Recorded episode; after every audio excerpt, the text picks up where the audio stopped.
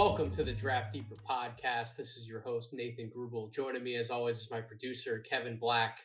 On video for the first time this season, I'm very excited to be on not only A, doing a video podcast, but B, I have a very special guest, somebody who I've been interacting with on social media over the last few weeks, and he's doing quite the project himself. We'll definitely hit on it for a little bit before we get into the meat and potatoes of this podcast. But he's an NBA writer and podcaster, chief content officer for the Rise Network, and he's the creator, most importantly, of the Quest for the Best podcast series, Mr. Matt Issa. Matt, how are you doing, my friend? Nathan, I'm doing pretty awesome, man. I'm really uh, glad to be on. I'm excited to talk to you and do some. Uh, I don't want to give too much away, but do some some fun uh, guessing. But uh, yeah, I'm doing well. How are you, man? Uh, I'm doing well myself. Guessing is the most appropriate word I think that we can use for for what we're doing today. Like I said, the meat and potatoes of this podcast, we're going to be going through giving our awards ballot predictions. Um, and, and nailing down some of those important things before the 2021 22 season. My audience out there, if you've missed anything that I've released over the last few days regarding 2021 22 NBA season preview content, I did a massive two parter with the guys over at the Overstated NBA show, Brett and Jacob. We did 30 questions for 30 NBA teams and quite literally broke down each team before the season. About five hours of content between two podcasts. So definitely, if, if you have a brave soul, go check out both of those, listen through them. I promise the content is worth your time. But before we get into a lot of that, I wanted to ask Matt um, to talk about his podcast series a little bit. It's called Quest for the Best, where he's essentially narrating his journey through finding out who exactly are the 10 best players in NBA history. And he's done a lot of work that has gone into that podcast series, Matt. First of all, I want you to, to explain a little bit for my audience in case they haven't listened to any of the episodes yet. I have up to this point. You're on episode one through five. I believe episode six will probably come out next week, right? Sometime next week. Um, actually, it we have a bye week next week, kind of to um build up anticipation, and we're actually releasing a trailer on Monday, like a little trailer, LeBron MJ trailer, kind of um kind of get every, the tension escalated even more, and then so the week after, the night before, um, the well, not the night, morning before, because they release at twelve fifteen in the morning, so the morning before the season opener. I will be releasing the final episode October 18th, and we'll find out um, who I have at number one. But to um, kind of give my Jordan Belfort, like, sell me this pen explanation for what the quest of the best is, it's basically just uh, it's a six part podcast series, kind of like you know like Squid Game. It's like a limited series type deal and it's it seeks to answer the question who are the 10 best players in NBA history? And you know we've seen a lot of listicles in the past and my goal here is to kind of combine um, the different philosophical schools of thought of how to like talk about basketball whether that be from like you know the Ben Taylor Backpicks top 40 more analytics film oriented uh, style or you know the Bill Simmons more um anecdotal you know journalism perspective the Jack McCallums of the world Bob Ryans all that combined all the different styles of storytelling to tell what I believe to be the most thorough and up to date um, kind of depiction of the 10 greatest players in NBA history. And while it is like, you know, about the list, it's also kind of like a, a neat little history lesson on those 10 players, their 10 careers. And I think it's a really good introduction for like today's fans to kind of familiarize, familiarize themselves with the game of basketball, how it came to be, and how we got to the point we are today.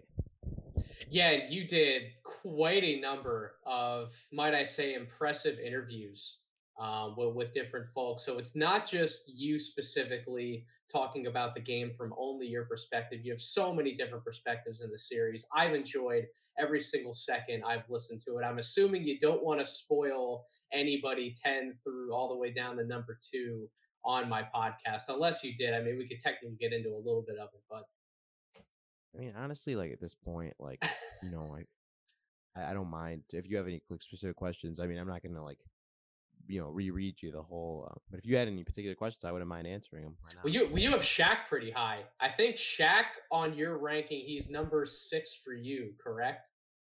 I think that's the highest I've seen Shaq on on any particular quote unquote all time list. Usually, when you hear all of the the major sports pundits kind of going through that question of rank your rank your top five, your top ten. So in this case, specifically top ten. Usually, Shaq's coming in at like the tail end.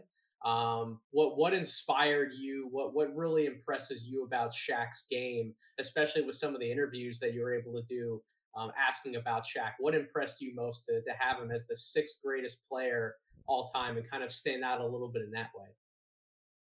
Yeah, I mean, to answer your question, like um, Bob Ryan had him in like the teens. I remember Bob was really like low on him when we talked. Yeah, um, he said like he didn't trust him in big games, big moments because of his conditioning. And you know that's that's up for debate. Um, I do talk about his conditioning a lot during uh, his breakdown. Um, Bill Simmons has him in the like low teens. Um, Jack McCallum has him in the teens. Uh, Johnny Osaki, who wrote this book about the 50 greatest players, I think he has him 11 or 12, something like that. A lot of people have him like a guy that a lot of people compare him to is Kobe Bryant, obviously his teammate.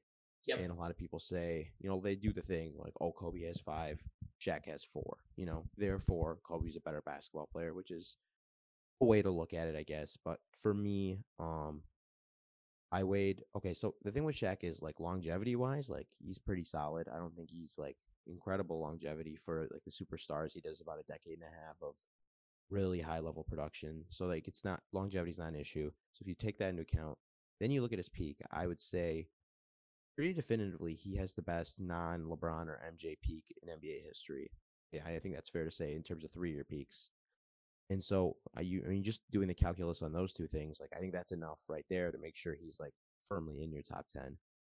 Um, and then the fact that he's like you know an incredibly scalable guy. You put him next to not one, not two, but three ball dominant players, and he quarterbacked elite level offenses. Um, defensively, I'd say he was pretty good. And then once you factor in the fact that like teams at the time, like there wasn't enough good two way big men in the league, right? So against Shaq, you'd always have to put your best defenders, and most times your best defenders were not good offensive players. So you're sacrificing your own offense. So in a way, he's like indirectly a good defensive player from that standpoint. Um, and I think people just like, okay, so Shaq's like he like like getting like psychological. He, um, I have this working theory, right? And I don't actually reveal this in the series because I feel like people will just think it's stupid. But um, okay, you ever seen the movie Seven? Yes. Yeah, okay. So the movie Seven comes out in the mid '90s, and you know one of the seven deadly sins is gluttony, and like this fat dude gets gets killed, right? He gets killed by um by uh Spacey's character, and so this comes out right when Shaq starts to gain weight, like a lot of weight, and I feel mm-hmm. like people were so terrified by that movie that they just started like I mean people have always like disliked you know overweight people, but like this this was just like right there. Like it really just psychologically made people like hate fat people. So like we look at Shaq and like this is just straight up gluttony. And so like people think because like Shaq didn't do everything in his power like to become the best version of himself, that means somehow that the guys who did were better than him. And like just unfortunately in life, like there's just certain guys who are just genetically wired differently. And I think if Shaq like did everything possible to become the best version of himself, like he very well probably is the best player that ever lived. And so he didn't do that, but like the version of Shaq that he did become was like just so great. Like, yeah, I mean, you have a hard time, in my opinion, naming six better basketball players than Shaquille O'Neal.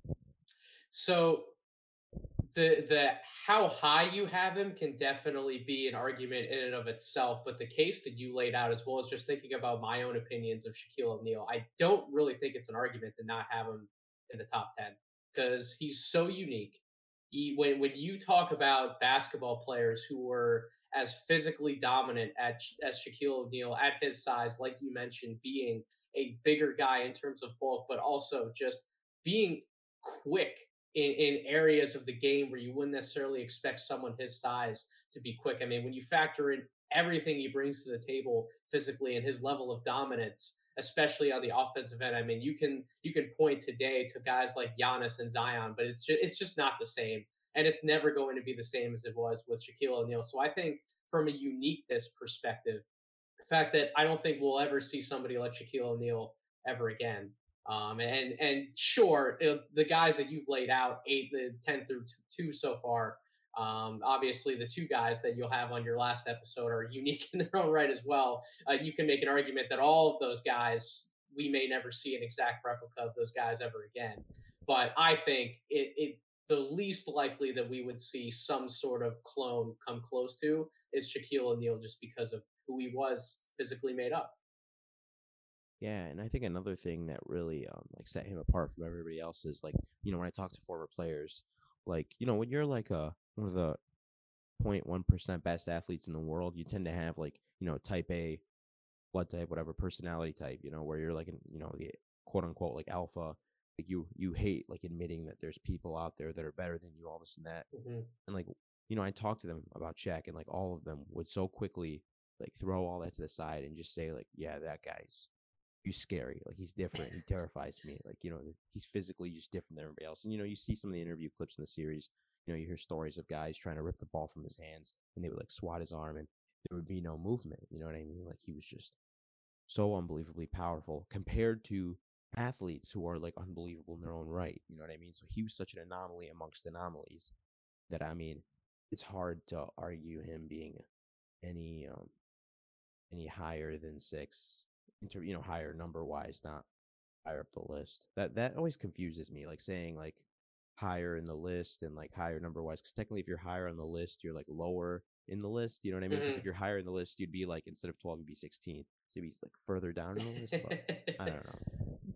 But yeah, that that being said, that was the one that really stuck out to me the most. A lot of the others are are pretty self-explanatory. But yeah, anybody who listens to me who hasn't gone and listened to the Quest for the Best podcast series, let me just say that you you, you talked about a little bit ago how you wanted to model it sort of that narrative style of like Bill Simmons, like Book of Basketball. I literally thought I was listening to like the Book of Basketball 3.0.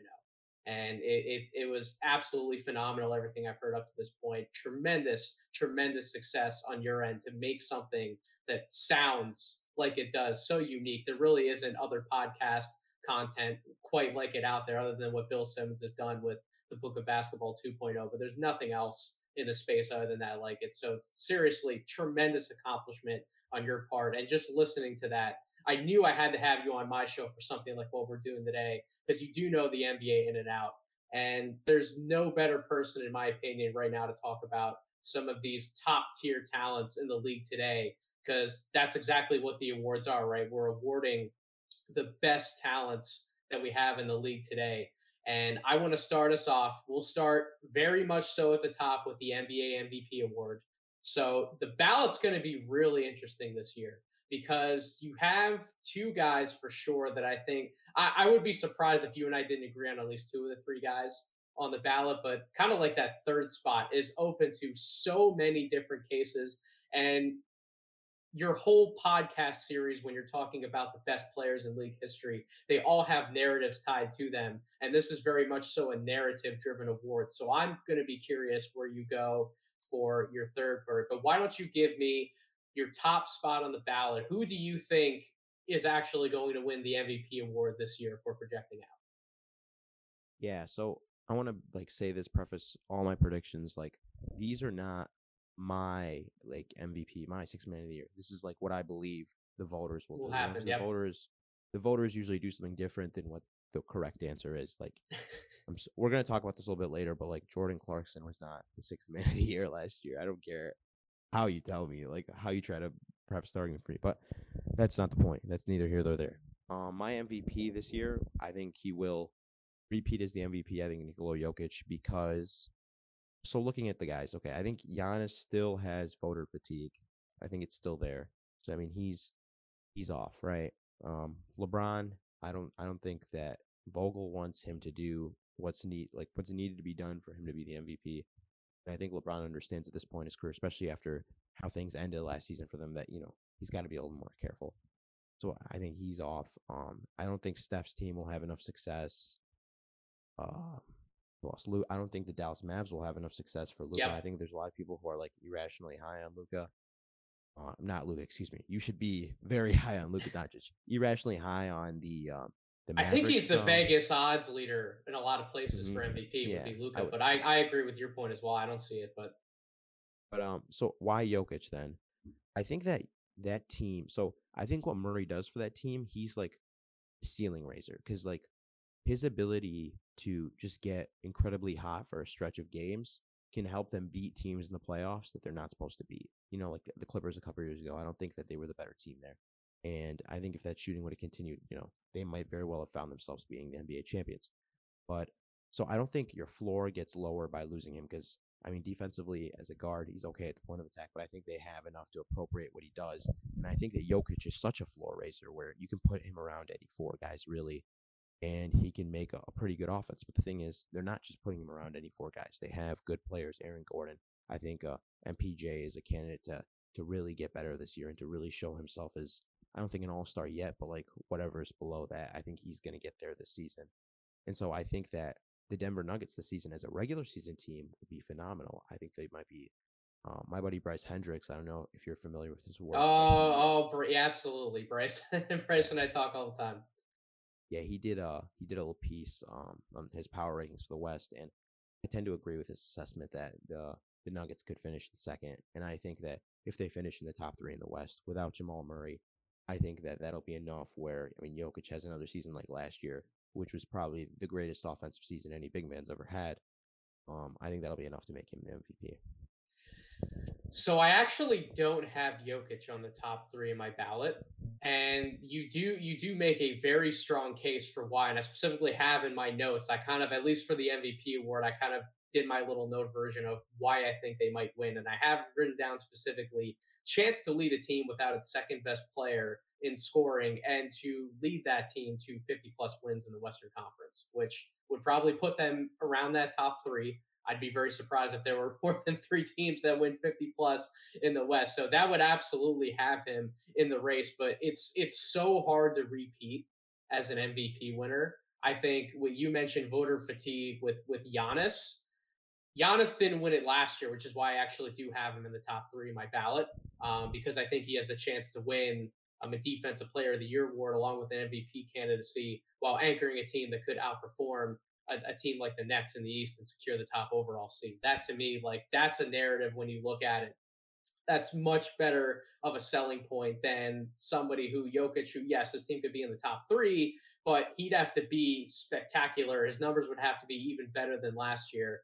And do you, do you think he's going to have the same scoring impact for that team? I know a city has a chance to lead that team in scoring, but there, there's a strong chance also that Michael Porter Jr. takes a ginormous leap for the Nuggets. I'm sure we're going to be talking about him later. I know at least I will.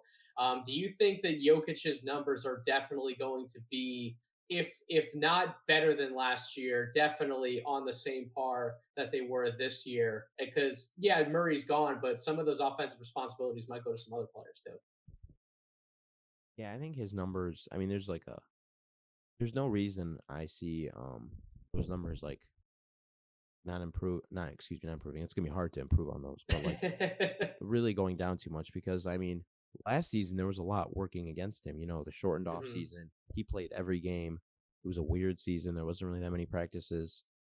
So I mean, he showed us that his conditioning is it's improved a lot. I mean, since he, he's entered the league, he's a much better athlete much better shape than he ever was. So I mean, now this off season, he when was their last game? End of May or whatever. So yeah. he got about four months off. Um, I don't see any reason why he can't play another seventy plus games and put up very similar numbers. Again, I think Michael Porter Jr. and the other guys will really be working to fill the role that Murray did. I do want to push back though on one point you made about like you know the voter fatigue. I don't think that kicks in until the third, like the third bout. So okay. going for the three-peat. I mean, like, because I feel like that's when, because if you get your third MVP, if you look at the guys who've won three in a row, you know, I think it's like Bird, Russell, um, MJ. I think those are the only three guys to do it. But um, that's like if Giannis would have gotten that a couple years, like last year, he would have gotten his third MVP, which I don't, I don't believe he deserved last year. I think that Jokic rightfully deserved it. But if he would have, like, you're like as a voter group, you're inserting Giannis in the conversation with those three guys, which I think you know the way his career is going, he has a good chance to to be in the same room as those guys. But I don't think at that point the voters are ready to let that get there. And so I think that long story short, I think if you know, if a guy like Nash, who I believe again also deserved those MVPs when he got them, mm-hmm. he he was able to get the the back to back. I think Jokic definitely do that without the, the voters getting in his way. So Kevin Durant's number one on my ballot. and you bring up that. why don't why, why don't you like Kevin Durant as number one? I mean, well, for like regular season sake, um, I don't see him playing the necessary amount of games. So I don't know what your cutoff games wise. I think you have to probably. I mean, I know it's like arbitrary thing, but I would say you probably have to play seventy games in an eighty-two game season to be considered for that. And I just I don't see Durant doing that. I don't think that's good for him to be doing that. You know. My cutoff would probably be sixty-five. Around sixty-five Okay. would be my cutoff if you're putting up spectacular numbers like Kevin Durant is capable of putting up. And now uh, we we don't know what's going to happen with Kyrie Irving. Like it, it, it is a talking point. I try and stay away from a lot of those types of conversations. But when you're talking about somebody who is a massive cog in that offensive engine that is the Brooklyn Nets, who can possibly not be with the team. I mean, we all think he's going to be there for the season. We all think that he's going to get vaccinated and play all 82 games and or not will not play all 82 games properly, but you know what I mean. He's going to be there for the majority of the season. He won't miss any of the home games because of those limitations. We all expect that to happen, but if he doesn't, then it's Durant and Harden. And I don't see, even if you take out Kyrie, I don't necessarily see that team missing too many beats. And I think that his chance to be the leading scorer on that team, he's still going to have defensive responsibilities as well. You look at the other members of that front court. I mean, who's really going to step up defensively besides Durant in that front court? Um, other than, I mean, Bruce Brown's a wing, but you talk about Nic Claxton really being the only other plus defender in that front court. Obviously, Blake has limitations at this point. LaMarcus Aldridge will likely have some limitations at this point. Paul Millsap probably isn't going to be what we've expected from him defensively in years past. So I think he could be their top defensive playmaker in the forward spot or the front court, I should say, and then be a leading scorer on one of the best teams, if not the best team in the league. I just think that if Durant's putting up like 29, 30 points per game, he's playing at least 65 games. I think that he's going to have a fantastic chance to win the MVP award. Um, who is your second guy on your ballot then after Jokic? Yeah. Um. I think I think it's either. I was like kind of in between here, but I think. So I was thinking either Luka or Steph, but I, I think at the end of the day I'm gonna go with Luka Doncic just because like.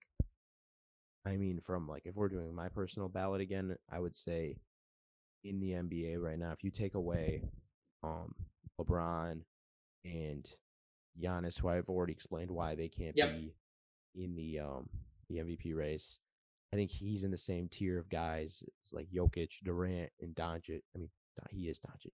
He's in the same tier of guys in terms of like my overall standing in the league.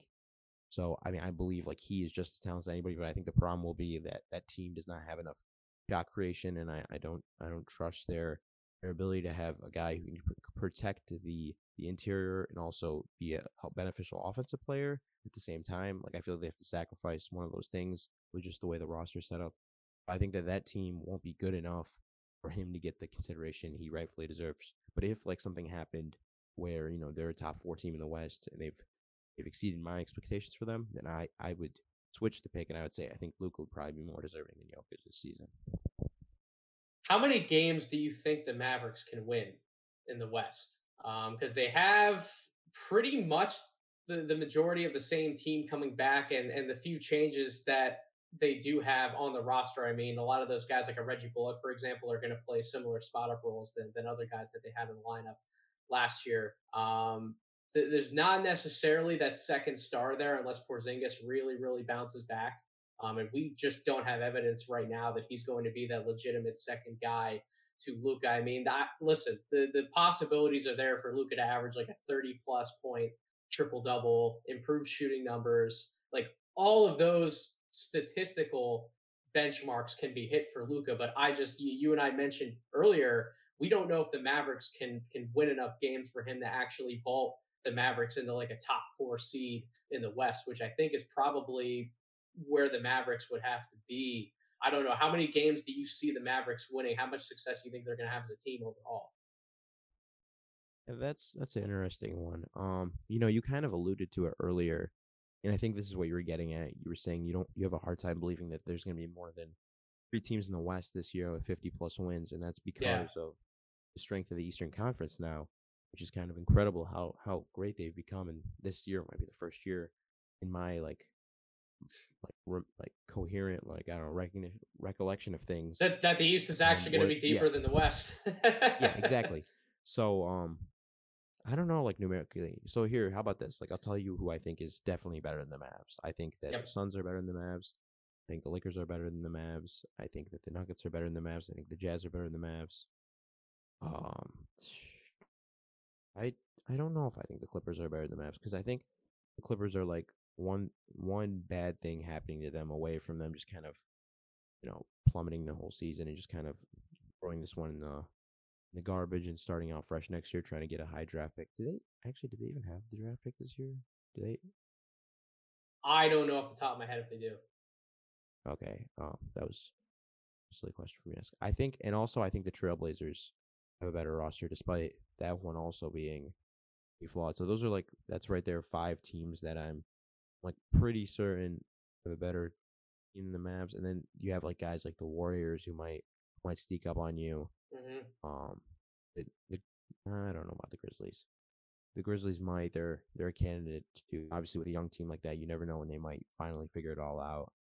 Um, so yeah, if you have like for sure five teams, maybe the Clippers they get things right, maybe the Warriors they get things right. Five six teams that are definitely better than you. It's gonna be it's gonna be hard for them to sneak in the top four. And in, in terms of wins, I mean, if we're saying that this is gonna be the weaker conference, if you're the sixth or seventh seed, I mean, historically, where does that usually fall in terms of wins? That's somewhere like 43 to 46 wins mm-hmm. in the season. So, I mean, we know that the voter pool won't say, okay, you know, the MVP is a player accomplishment, wins are a team accomplishment. We have to separate those things. They're gonna mix them together, and well, you know how that goes. Exactly, and that's why it's it's so difficult. It's what makes MVP wins like Jokic last year, like Russell Westbrook when he won it with the Thunder. The, those MVP awards were so impressive from an individual standpoint because they they essentially broke through that barrier of you have to win a certain number of games for your, for your team to win the MVP award. They broke through that barrier, and and Luka could be another guy who could do that if his statistical case is just outrageous, which it has the chance to be. Another guy I don't I don't have him third on my ballot. I really think for me personally, the top two guys, in my opinion, would be Durant and Antetokounmpo, and then my third spot is kind of up for debate.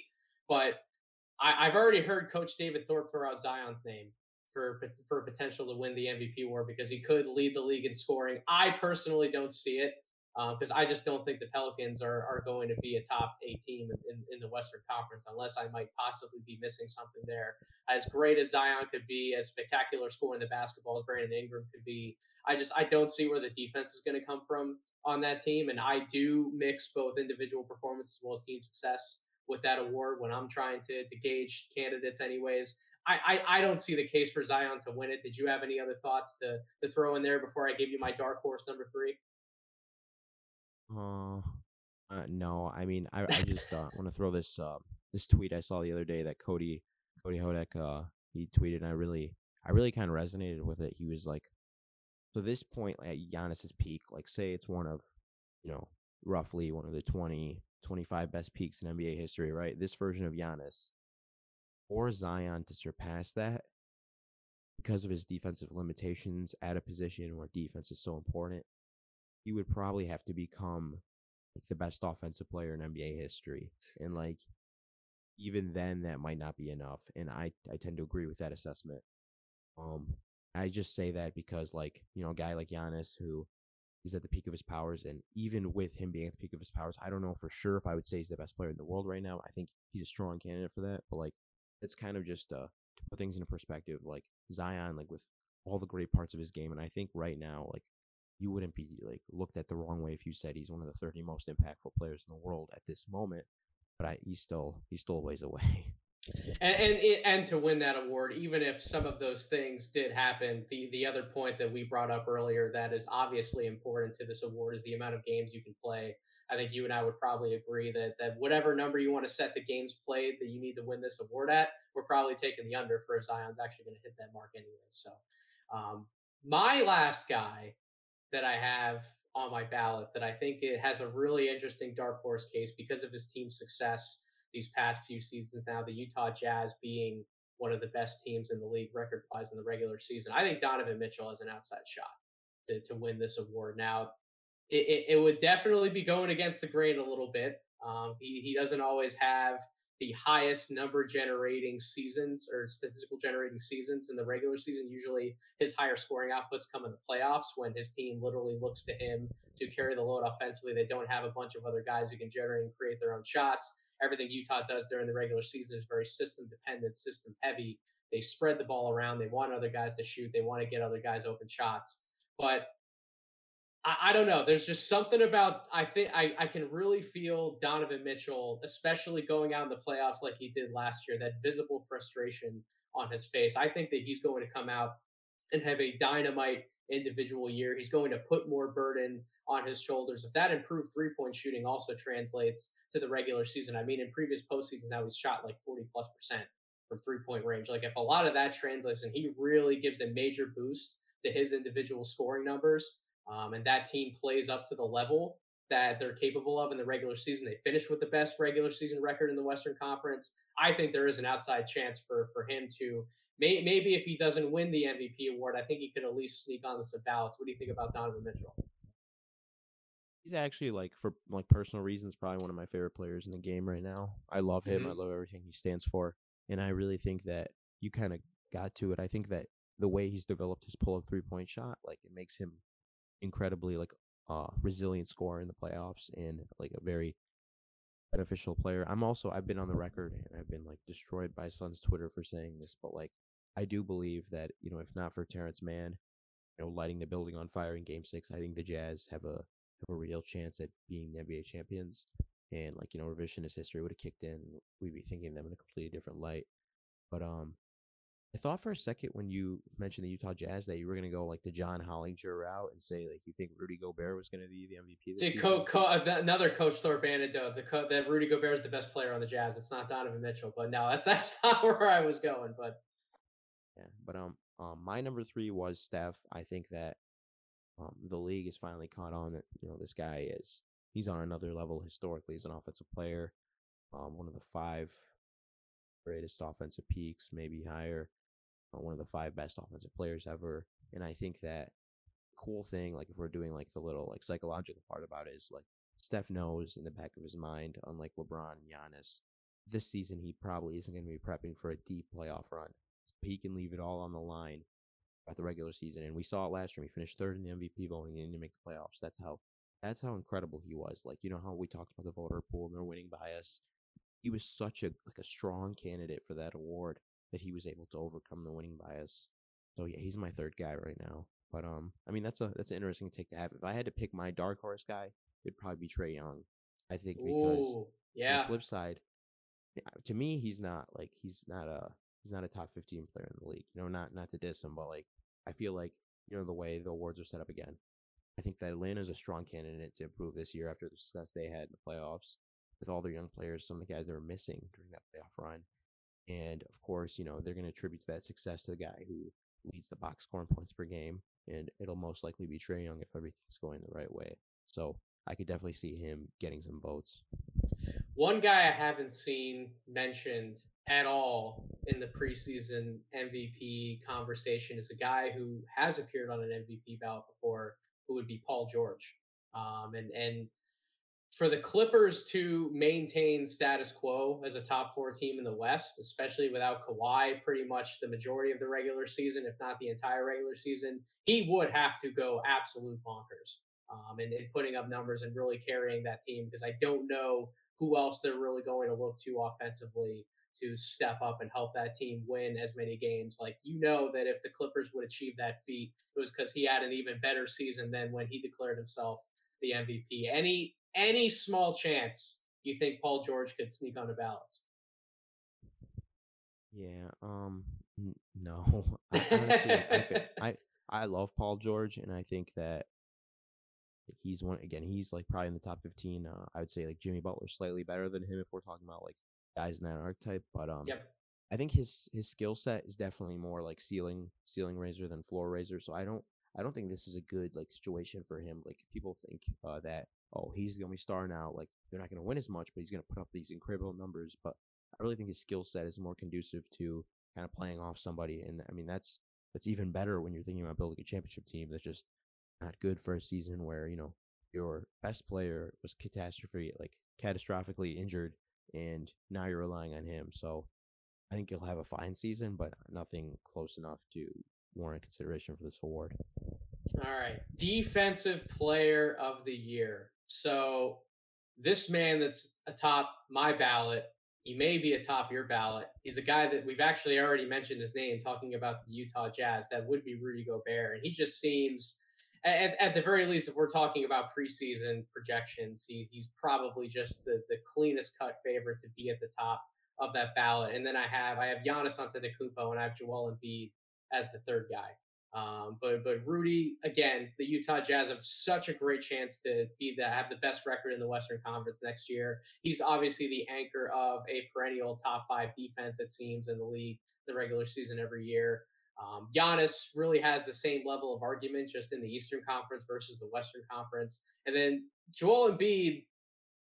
If if if Ben Simmons really sits out the year or they trade him, they are not going to get back nearly the same return defensively as to what Ben Simmons actually provides. And and I'm I'm a little afraid being a 76ers fan that the defensive weight that's going to be put on Joel Embiid's shoulders without Ben Simmons might break him a, a little bit.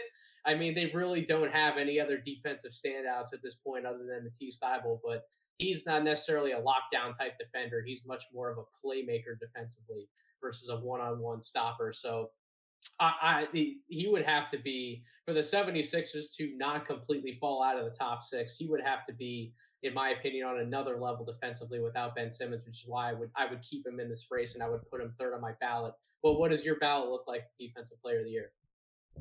Yeah, so um, I'm gonna say it first, then I'll, I'll kind of explain myself. But um, I'm gonna go with Clint Capela winning next year. Um, I have love it.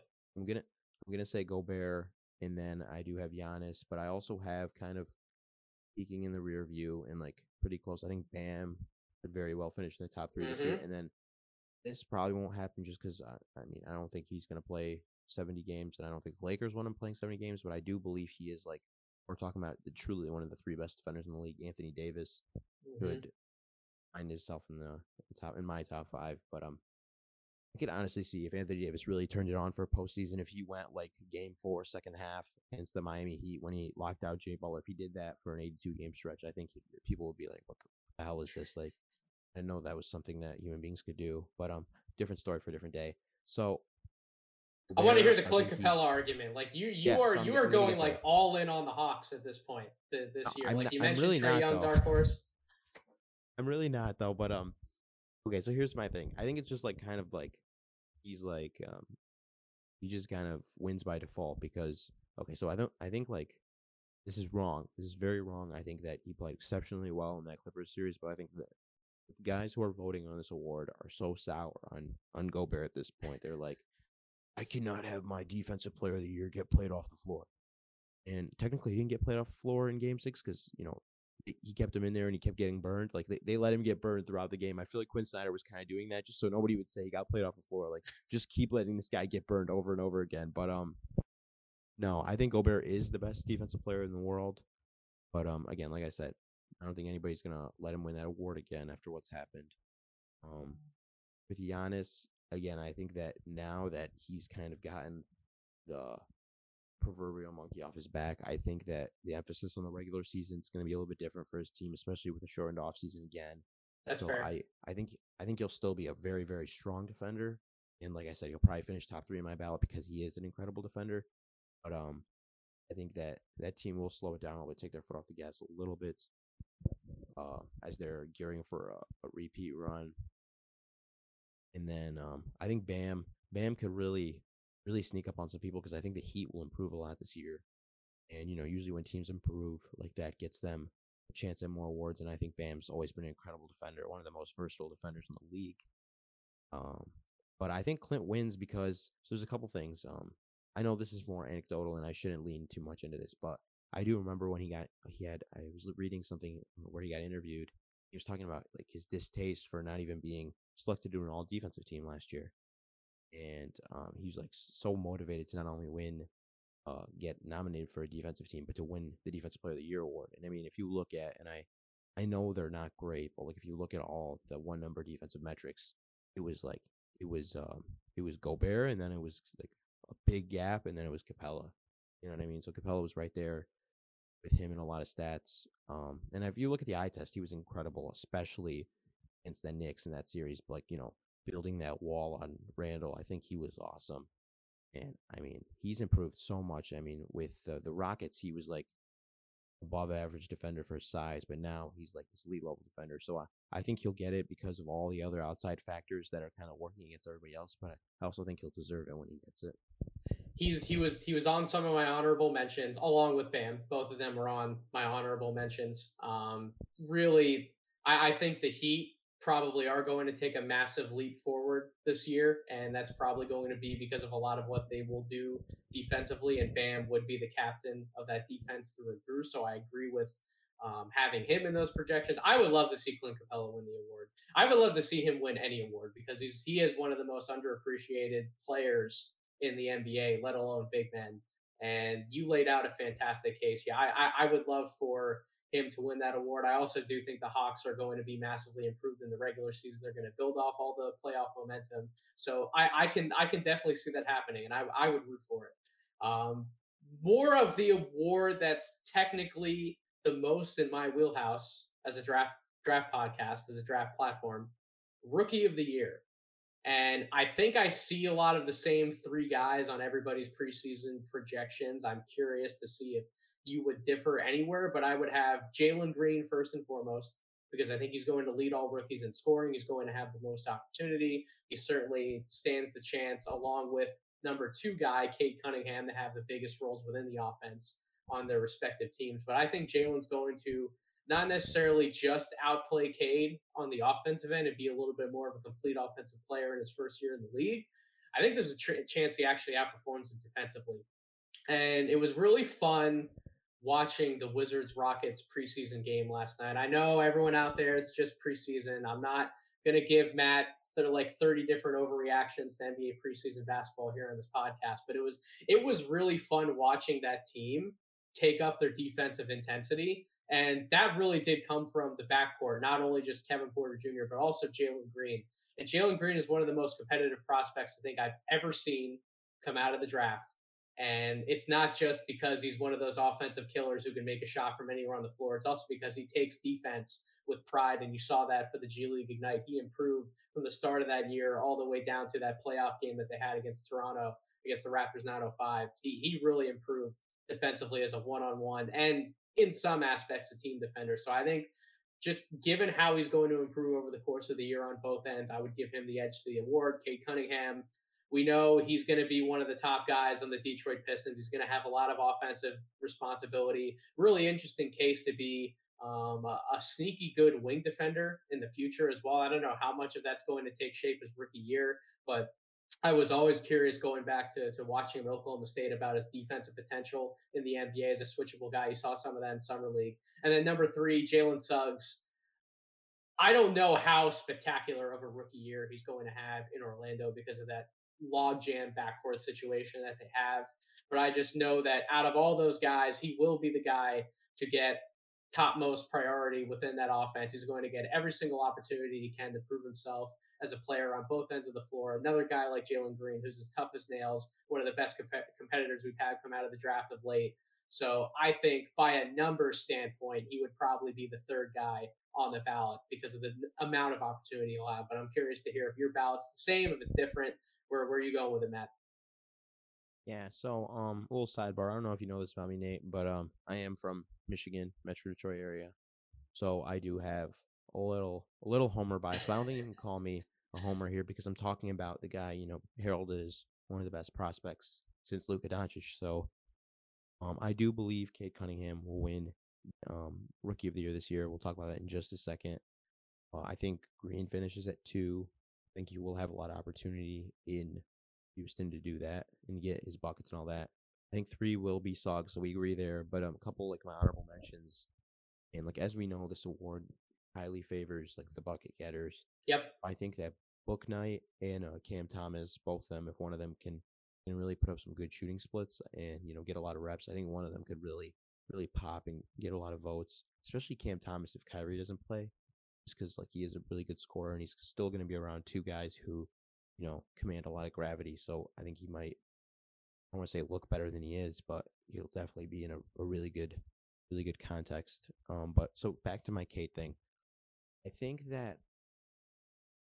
So like I understand that Cade's going to be sharing the backcourt with Killian, but I think that him sharing a backcourt with Killian is going to be more conducive to a higher usage rate than Green sharing a backcourt with Porter. Because as we know, like you know, Porter does he does like to get the ball off his hands and not not to make a pass to a teammate to towards the rim. But um I do think Porter Jr. is probably going to lead yeah. the team in scoring, um, and that's yeah, technically yeah. an unpopular pick. I think a lot of people would say Christian Wood would be the top candidate to lead that team in scoring, but I think you saw it in the preseason last night. They're going to put the ball in Porter's hands. They want him to do a lot. Um, I think it's going to be both of those guards really just jacking up virtually any shot they can get their hands on. But that that that, does technically factor in. You're right. And I think that um um it's kind of like I mean it's very very similar to last year's battle for rookie of the year. It's going to be you know Edwards and Ball, and now we've got Cunningham and Green. But now here's what here's the catch though.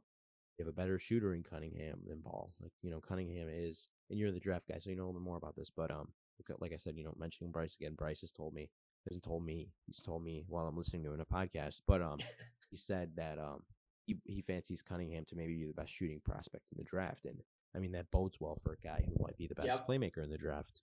So I think those things are in his favor. And you talked about the defense, which is something I really wanted to talk about. From the small sample size of him that I've seen, I don't watch a lot of college hoops. I don't do a lot of scouting. I'm more of a historical guy. But um, well, I do scouting, but in a sense, it's already happened. So I just yeah. I scout how it happened as opposed to projecting what will happen. But um, I mean, point of attack defense is very strong. He's long, and from what I know about guys with high IQ, really good spatial awareness, really good feel, they're they're usually really good off ball defenders.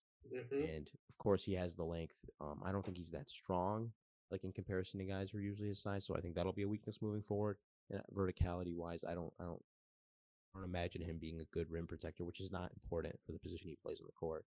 So I think that his his potential upside in defense and the tools he already has, thanks to the high IQ, makes him a better defender between the two at the moment. And I don't know, just things like that. I think Green will be a fine basketball player, but I mean, to me, like Green's upside is like, okay, he's to be like a you know, 15, top 15, top 20 guy in the NBA, all star candidate, maybe sneak into an all NBA team. And you can correct me if you disagree here, but I think that Cunningham on the other end will probably be a guy who finds himself in a lot of all NBA teams moving forward.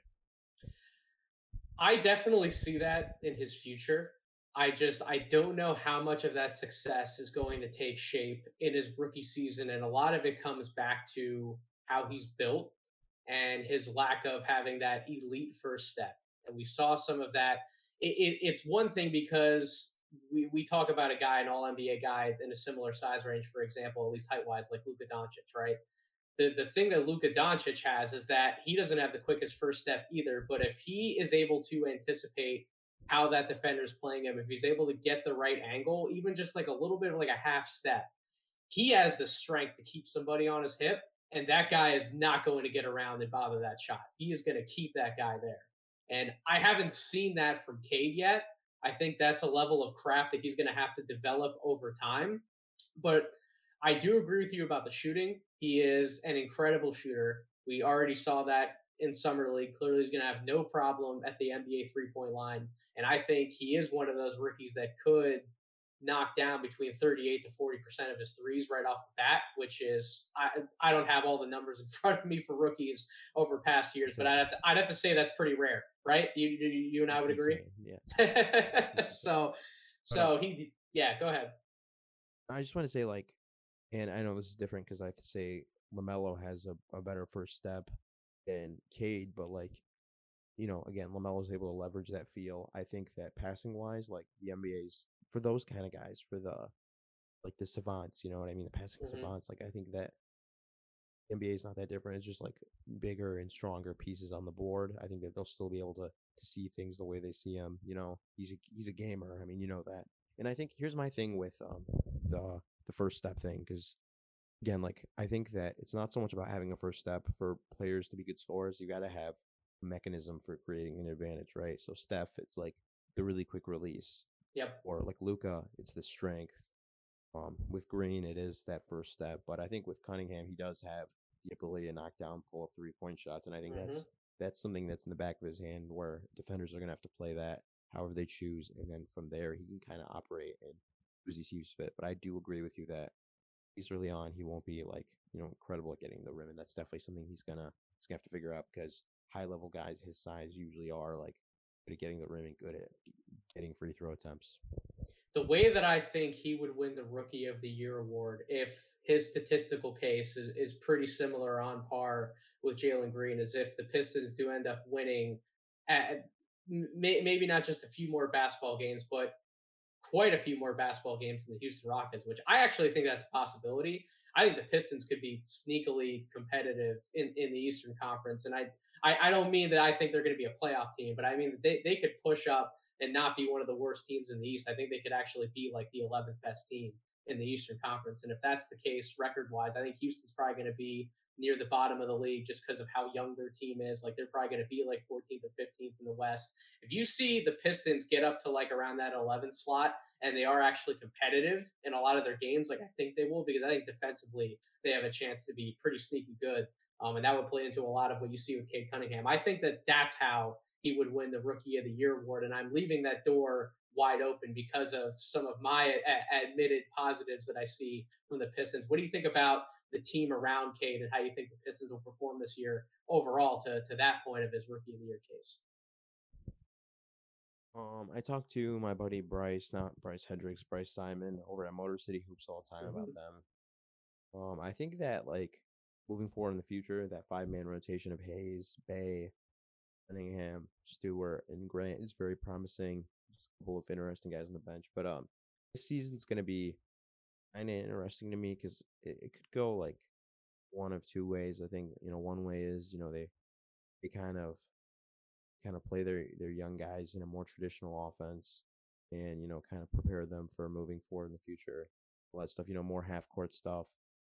And another way could be like, okay, so like I look at that Hornets team last year. What did they do? They, you know, they they sped things up. They played more in ball style. And as we know, like being a good transition team in the regular season, it, it doesn't mean too much. Like it gets you the wins in the regular season. It's more of like a floor raising tendency to have because in the playoffs, you know, you're not. It doesn't matter how good you are in transition, and like it's just not going to be there as much. We saw that with Ben Simmons, you know. And so, I mean, I think that could be an avenue the Pistons try to do is like, okay, let's speed things up this year and not sacrifice like playoff resiliency because you know regardless if you sneak into the playoffs you're gonna get knocked around anyways like it'd be cool to get in but like kind of just like push to the side like you know getting the hammering home those like playoff tendencies that you kind of need to have like the half court principles and establishing all that and if that's like how they want to do it i think they could win a lot more games and surprise a lot more teams and they could kind of end up being the charlotte hornets of this season you know what i mean the Charlotte Hornets from last year, that is, of this season.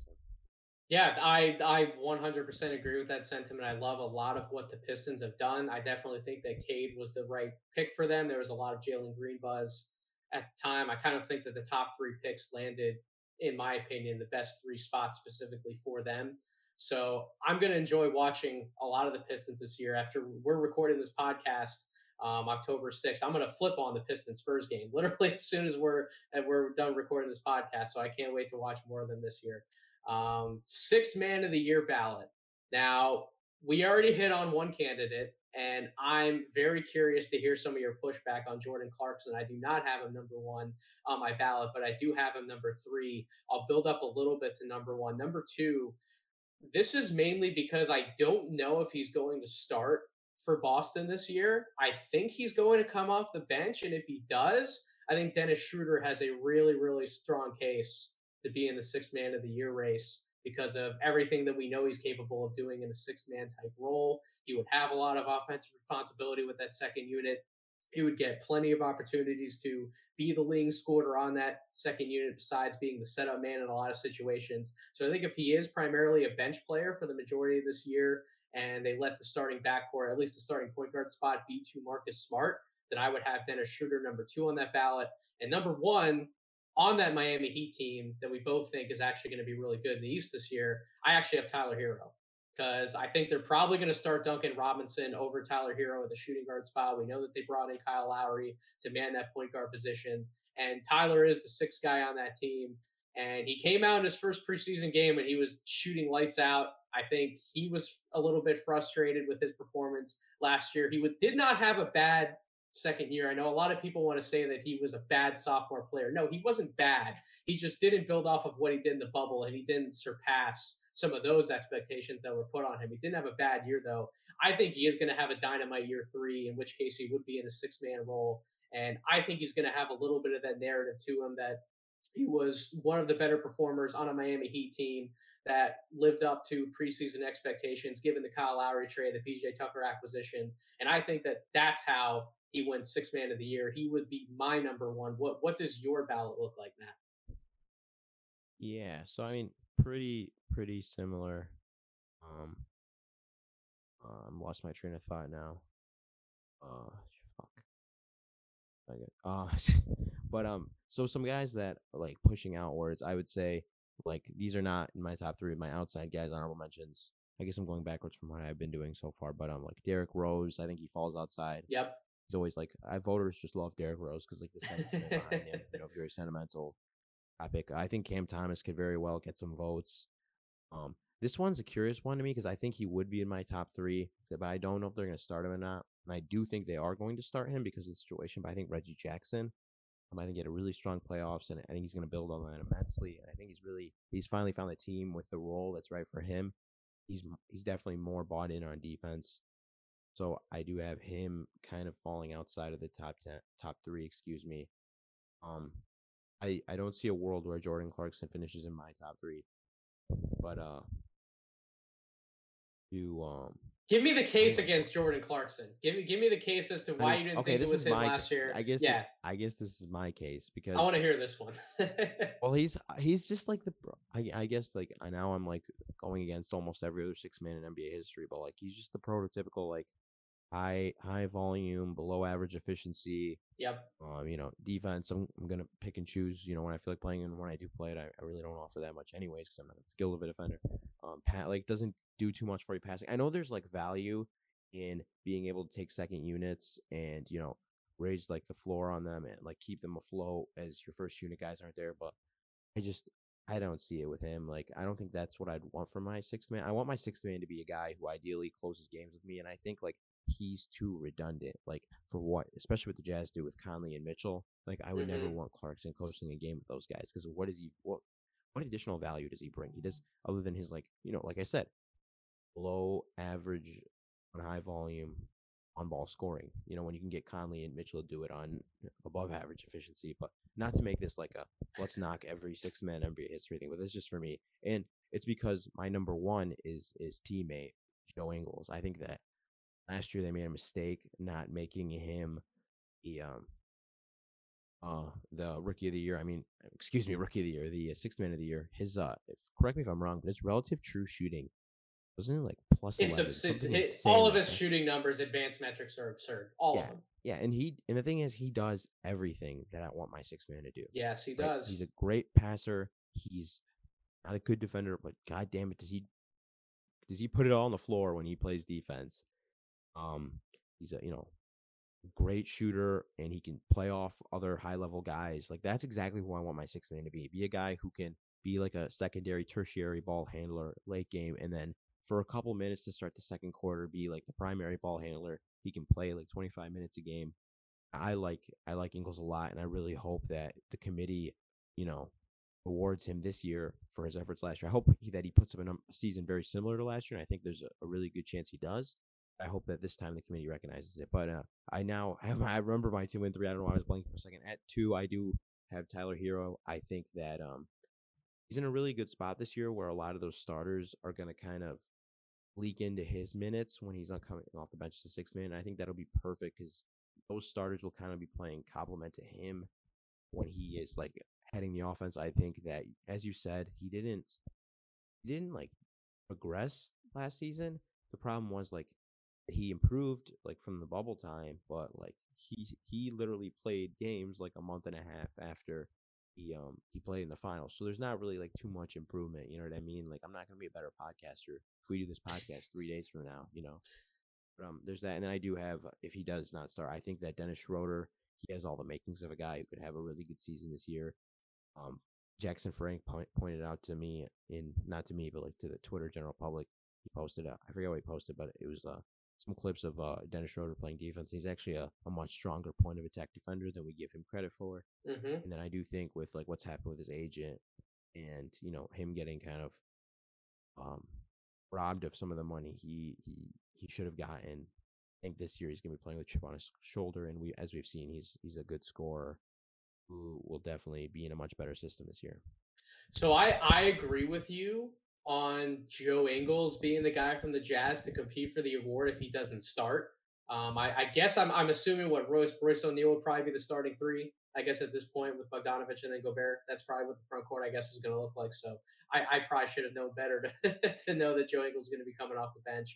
Um, the one interesting thing and, and another aside as to why I think that Tyler Herro has the inside track to win the award he will have to do. I'll be interested to see how Miami staggers the rotations with Herro coming off the bench because when they put a lot of playmaking responsibility in his hands, I think that there's a lot of people that think he can be more of a point guard than necessarily more of like an off ball type of scorer, but he doesn't necessarily handle the volume particularly well. And I'll be interested to see how much they throw at him. And the only reason I'm saying that is because if Victor Oladipo isn't healthy, I mean, who's the other ball handling type guard they're going to be bringing off the bench besides Tyler Herro? So, like, is he going to come off the bench and exclusively play with one of Kyle or Jimmy almost the entire time? I'll be interested to see how that happens. But if they do give him some runs with different lineups where he is pretty much the only lead, like lead ball handler type out there, then yeah, some of the passing numbers that he could put up if everything works out. We know the shooting and the scoring are probably going to be there, improved going into his third year. Yeah, I just think he has he has a tremendous chance to blow some of the statistical stuff out of the water. And yeah, just just given the lack of depth that Miami really has as a team, I, I pointed this out on our East preview pod that like you get past like him and Morris on the bench, and if Oladipo isn't healthy, who else is Miami really relying upon? And I know when you get to the playoffs that it's generally like a seven man type of rotation, maybe an eight man type of rotation, but that's what they're going to have pretty much through the regular season. I don't know Oladipo's status, but yeah, that that's a big reason why I think that, that Tyler has an inside track to, to win the award. We, we've talked about Miami a little bit. How, how do you see them playing out in the East overall this year? Do you think they're going to be one of the top three teams in the East? How do you feel about the, the depth that they have? What do you think about the Miami Heat this year? Do. I really do think that they're going to be maybe not like record wise because like it's a veteran team, so I don't know how how much they're invested in having like a great regular season record. But I think like overall, like they're one of my three best teams in the Eastern Conference. Um, I uh I talked to David Ramel and I, I listen to him all the time on Lockdown Heat, and he's like really optimistic about the prospects of uh Victor Oladipo like coming back and being an impactful player this season. I think that if that does happen, like that's a whole different wild card. Um, I don't want to like base like my beliefs on them in him coming back, but I think if he comes back and he's like expected to be like your sixth or seventh man, like that's awesome. And then you have mm-hmm. Tyler Herro, who, like we said, like that's the idea of the six man I want. A guy on like moderate, like sizable volume with yep. high efficiency. That's the kind of guy I want as my sixth man. So I mean, having him, and then you know, of course, I'm not gonna I'm not gonna go and name like the, the murders row of guys they have in that starting lineup, but um, I think their top end talent, their seven and eight guys are good enough to compete with most teams in the league. I think they have kind of that like that I don't I hate using the word but like that dog like in Jimmy Butler who really truly can. And I know there's no number that backs this, but like he's the kind of guy who like he's a match for any opponent. You know what I mean? Like he he can play to the level of any opponent when the moment calls for it at moments of time. He's kind of like a like Clint Eastwood in the movie like Unforgiven, you know, where he's like he's like just dueling with people but um, you know, I do I do like that team line. I love Spo. I think Spo's a great yep. coach. One of the five or six best coaches this league has. I don't know. I think I think there's like a there's a real universe where like, you know, say like Kyrie stuff goes downhill where, you know, the Miami Heat are the team that's representing the East in the finals. Absolutely, especially especially if PJ Tucker gets back more of what we would expect from him, not necessarily how he tailed off a little bit for the Bucks last year in the playoffs. If he's dynamite, if Bam is the defensive captain that you and I think that he is, if Jimmy goes back to being that guy that we saw in the bubble in, in some of those later playoff games, yeah, I could absolutely see it from from the Miami Heat 100%. You and I are in lockstep there. So, NBA most improved player. This was a fun ballot to put together because I think any of these three guys could win the award. And I, I also have, in my opinion, someone who I think is a really strong dark horse candidate as well. But I'll start at the top Michael Porter Jr. I think that we've already talked about how good we think the, the Denver Nuggets are going. Well, I didn't technically talk about how good I think the Denver Nuggets are going to be, but you are certainly high on the Nuggets. And the Nuggets will not have the same level of success that they've had in years past without Jamal Murray if Michael Porter Jr. just doesn't go bonkers scoring the basketball. And I've outlined his statistical case on this podcast numerous times, especially when we did the Western Conference preview, that his synergy numbers shooting the basketball are absurd. I don't think anybody else other than Kevin Durant has as complete of an efficiency profile when you're looking at a lot of the synergy shooting stats as Michael Porter Jr. And as long as he's given more volume and opportunity, which he definitely will be, I think that he has a strong chance to lead that team in scoring, even over Nikola Jokic. And if he did something like that, I think that he would be a shoe in to win Most Improved Player. My second guy would be Kevin Porter Jr. I think that Kevin Porter Jr. is going to have a dynamite season for the Houston Rockets. We've already seen some of the potential, but now that he's going to be in that starting lineup, they're keeping John Wall out of the situation. They're going to try to try their best to find a home for him, but he won't be there. They want that point guard role to be Kevin Porter Jr.'s exclusively, and I think he's going to kill it. He has a lot of untapped passing talent. He's a three level scoring guard, has one of the better handles for a guard. I think maybe possibly even underrated handle for a guard. He can create, get to anywhere he wants on the floor. He can do virtually anything he wants to do scoring the basketball if his efficiency is there, if his numbers obviously improve.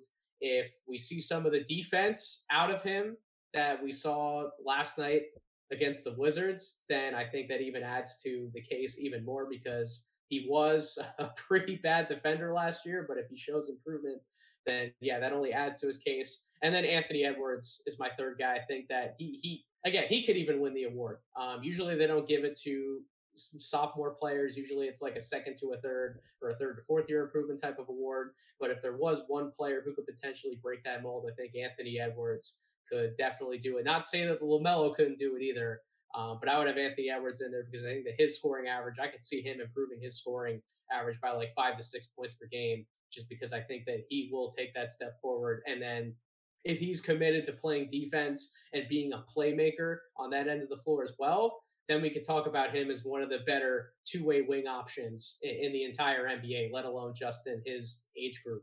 So that could definitely help him make a case. Uh, what what does your top three ballot look like, Matt?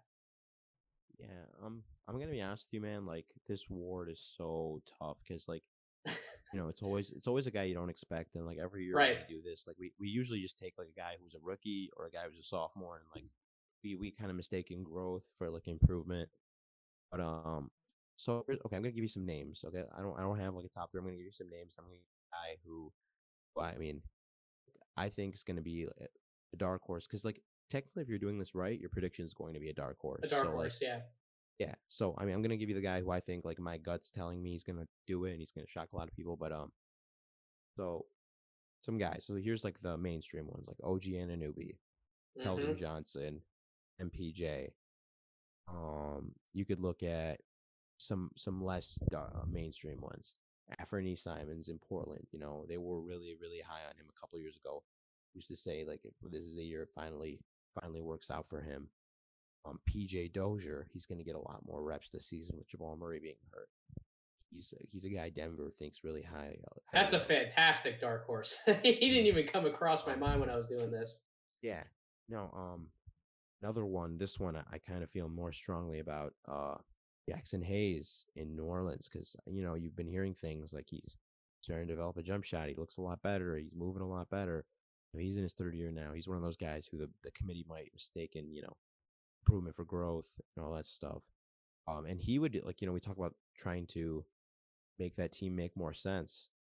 Like okay, when you have a guy like Zion, what, the perfect five you want next to him is like like a three and D center, which is yep. like nearly impossible to find. Like the I, I guess it's like Miles Turner, but Miles Turner isn't even like a good enough three point shooter to like fall into that category. I was talking with somebody about that last week, and like, what what kind of partner, what kind of player would you want next to Zion, a stretch five? And I said to them, I'm like, I think they already have that guy in the roster, and Jaxson Hayes. It's just a matter of when, not not necessarily. And if. I think, I think this year could be that year, and if he becomes that guy and he opens things up for Zion, and he becomes every analytics nerd's hero. Um, but um, by the way, we we didn't. I kind of feel bad now. We didn't talk about Miles Turner during the defensive player of the year stuff, which you know it's kind of sad because you know he deserves some a little bit of credibility. He does for that. He does. But so I've been dancing around this for a little while, but um, I guess like if you put me on the spot and said like who's your most improved player of the year, it's gonna sound like really weird. Oh, I swear I'm not a Duke fan, but I think there's like a, a, universe where Grayson Allen is the most improved player of the year. Now, hear me out. Hear me out. Hear me out.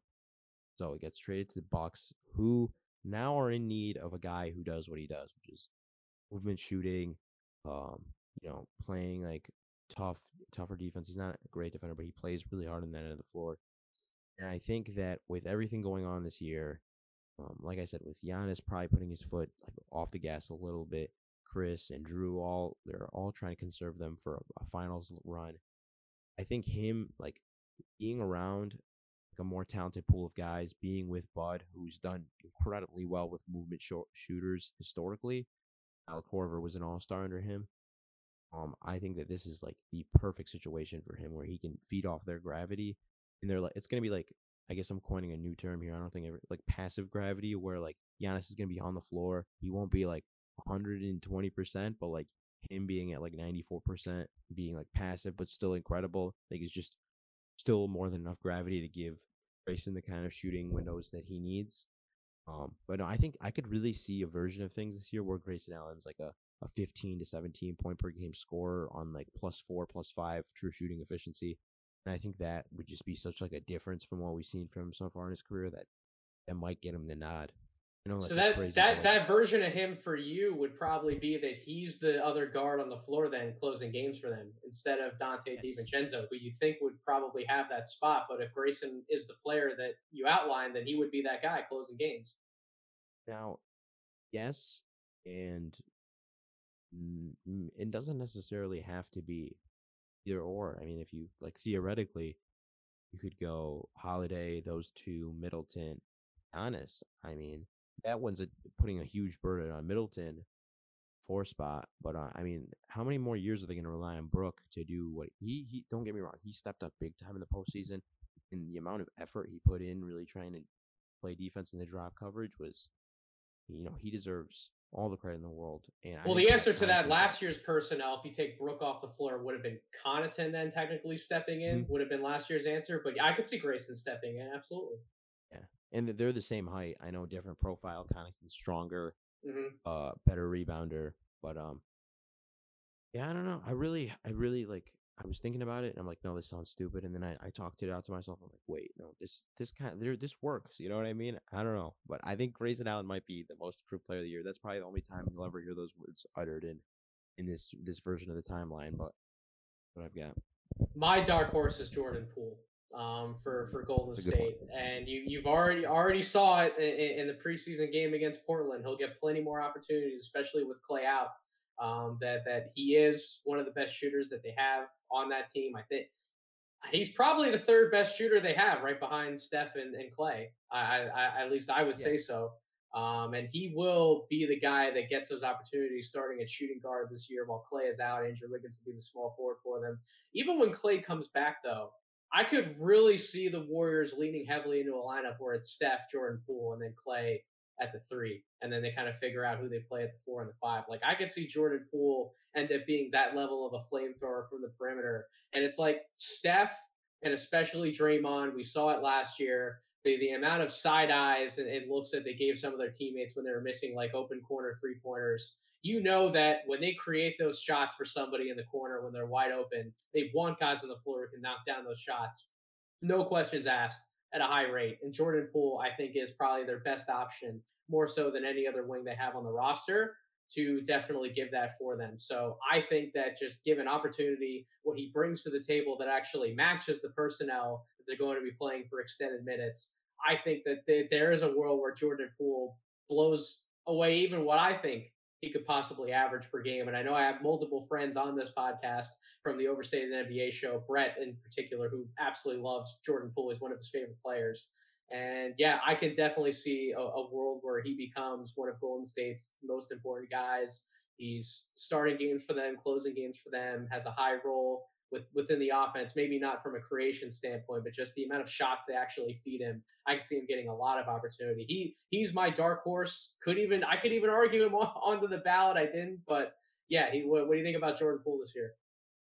No, I'm actually like I wanted to interrupt you mid sentence, but I couldn't find a break. But I'm really jealous you said that one because I I did think that. I wish I would have like I wish I would have said that because that's such a smart take. I think he's such a good movement shooter, and he showed a lot last season at the end they were making that run. Like, and then of course you're right in the preseason, but um, he's the reason why honestly, like his level of shooting with Klay with Steph is enough where like in a theoretical trade, I think having two non-shooters on the floor in Simmons and Draymond would work. You know what I mean? Just because you have that much shooting and that much, um, not exterior but perimeter gravity, and with two you know formidable passers, when one who's you know in Draymond a, a floor savant, um, I think that would work. But no, I love that. I love that so much, and I'm so mad at you and jealous that you said that. well, the, the good that that makes up for you. You and I shared some some disagreement towards the beginning of the podcast. We've become a lot more in lockstep as the podcast has gone on. But for first show we're doing together, we we, we got to get that chemistry going, right? Yeah, it's weird because you think you know the lockstep would be more in like the mainstream voting right? stuff, not like this these ancillary things. But the best basketball minds are usually the guys that just sit around and think about the weird shit all day, right? That yeah, that, that yeah, would no, probably that, be you and me. mm. So last award would be coach of the year. So I got I got Steve Nash and Quinn Snyder at the top of my ballots because I think that those two coaches are probably going to have um, at least what I would say right now to be the favorites to have the best record team wise um, in, in their respective conferences. The third similar to how I would consider Luka to be one of those guys who could win MVP. I have Jason Kidd as a dark horse number three. Because um, listen, if, if that team does outperform expectations, if they vault themselves into a higher record than you and I would predict, I think you'd have to give a lot of credit to, to Jason Kidd and what he could potentially do with that roster because Rick Carlisle is one of the best coaches we have in the NBA. And usually I wouldn't put it past a good number of coaches to do something with a roster better than Rick Carlisle. I think Rick Carlisle is one of the best coaches we have to get the most out of the parts around him. And if Jason Kidd could somehow get even more out of that roster than even somebody like Rick Carlisle could, I don't necessarily see how it happens. But if it did happen and they would outperform expectations, it would be because Luka went off as the leader of that team. And it would also be, I think, because Jason Kidd probably had something to do in that locker room and how he was coaching that team. So I don't know what you think about number three. It gave me a little bit of a side eye when I said the name, but um, I mean, Erik Spoelstra would be uh, as an honorable mention. Doc Rivers could be an honorable mention, depending on how Philly might overperform given the Simmons situation. I would have Mike Malone on there, the Nuggets coach. Those are like my six names I came up with, but I had my top three. What does your ballot look like? Yeah, I, I mean, that one, that's all. or like like I said, like you're probably the only person um in all who would mention his name anywhere close yeah. to this award.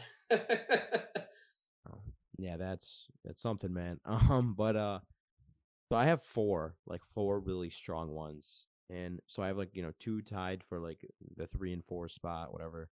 I would say McMillan and Nash are like right there. I think that this year is going to be a lot more complicated for Nash than like a roster with you know three of the 15 best players in the world would suggest it should be. But like you know with all the ancillary stuff, um, you know with the vaccine and all that, and then of course like all three of them do have injury question marks at this point in their career, so that's something to think about. I think juggling all that, and I think that this team's going to have a very like historically great offense maybe they might like break the Mavericks record in 2003 2004 for the best relative offensive rating. I think they're gonna be that good if they can get all their guys on the floor. But um, I think seeing that from him will really impress a lot of people. And then I think Dave McMillan. I know you're right, like this Atlanta thing, but like I myself personally am not high on Atlanta, but like I think that the league is ready to give him his flowers for like what he did at the back half of last season and in the playoffs. And then I think if this year they continue that kind of stuff, like a lot of people uh, feel compelled to do that. But my two guys, um, so I think Quinn Snyder is again like we're talking about my favorite best coaches in the league. He's right up there with Spo as one of the best basketball minds in the league, and I think that the Jazz have a really good chance of being the first seed in the West again. And I think that might be enough to push him and make him the coach of the year. And I think that would most likely be what happens. But my Tom Thibodeau type guy for this year is Billy Donovan. Because I believe I tweeted this today. I was this close to putting him somewhere among those names, but I left him no, off. He's I think that Bulls will be a top six seed in the East, and like voters love that guy who takes this this impoverished team the depths of hell and makes them relevant again. I mean, the Knicks last year with Thibodeau, he got those guys to play up and be more in the sum of their parts. But this year, I think this is an actually talented roster that is flawed on defense. But I think that Billy Donovan is a good enough defensive mind, in that I think that psychologically, their effort will make them play harder on that end of the floor because they know I'm playing with a more talented team that has a chance to, you know, maybe win a playoff series, which a lot of these guys have not done yet in their career. And I think that, in my opinion, Zach LaVine is one of the 15 best players in the world. I know I've said that about like 22 guys, but I actually truly believe he's one of the 15 best players in the world right now. Um, yeah, that's uh, that's why I think we'll win it this year. I think that that's either one of those two. It'll be so basically that's like my Monty Williams, um, Tom Thibodeau version of this year. Well, that's going to do it for this episode of the podcast. Matt, I definitely thank you for for being on. Like I said, we we found some areas where we disagreed, but we found a lot of areas where we did agree. Incredibly fun podcast. Do I will definitely want to have you on again. But for everybody out there who doesn't follow your work already, let everyone in my audience know where they can find you on social media and plug everything that you're doing, not just Quest for the Best. Yeah. Um. So you know, the easiest way to find me is follow me on Twitter at Matissa15. That's um, at M A T I S S A 15. Um, from there, you can find like where to find the quest for the best. Uh, every every listen helps. You know, like, review, all that good stuff. Um, I'm also the you know chief content creator at Rise Network. It's a new network. We got some pretty cool stuff going on over there. I'm gonna be taking more of a role on over there once the quest is over in two weeks. Um, also, writing wise, I've got some stuff uh, I'm working on. I'm not going to talk too much about that yet, but be on the lookout for that. But um, it was a great time, Nathan. I had a lot of fun, man. And you know, let me know whenever you need somebody to just uh, you know, kick the can with you, man. I would love to. Absolutely. No, I'll definitely have you back, Matt. And and for all my listeners out there, thank you so much for listening to this episode of the podcast or watching it if you're catching this first video edition on YouTube. We would love to have you over there. Definitely hit the subscribe button on the YouTube channel, but also subscribe to the podcast wherever you get your podcast, Apple Podcast, Spotify, YouTube. This is pretty much it for the NBA preview content. I got a podcast that I'm recording next week with a special guest. I'll have more announcements about that series I'm going to have through the college season. But yeah, we're on we're on to the 2022 NBA draft, and I'll definitely be hitting on a lot more NBA content through the season this year than I did in past. I'm also going to be focusing on a lot of different writing work as well. I got plenty of rookie and sophomore content that I want to do lined up, and I'll do some check-ins. So Matt, maybe if you're up for it, you can join me for some rookie and sophomore talk this year. But oh, sounds good, man. Absolutely. So thank you everyone again out there for listening. Hope you all have a wonderful rest of your week.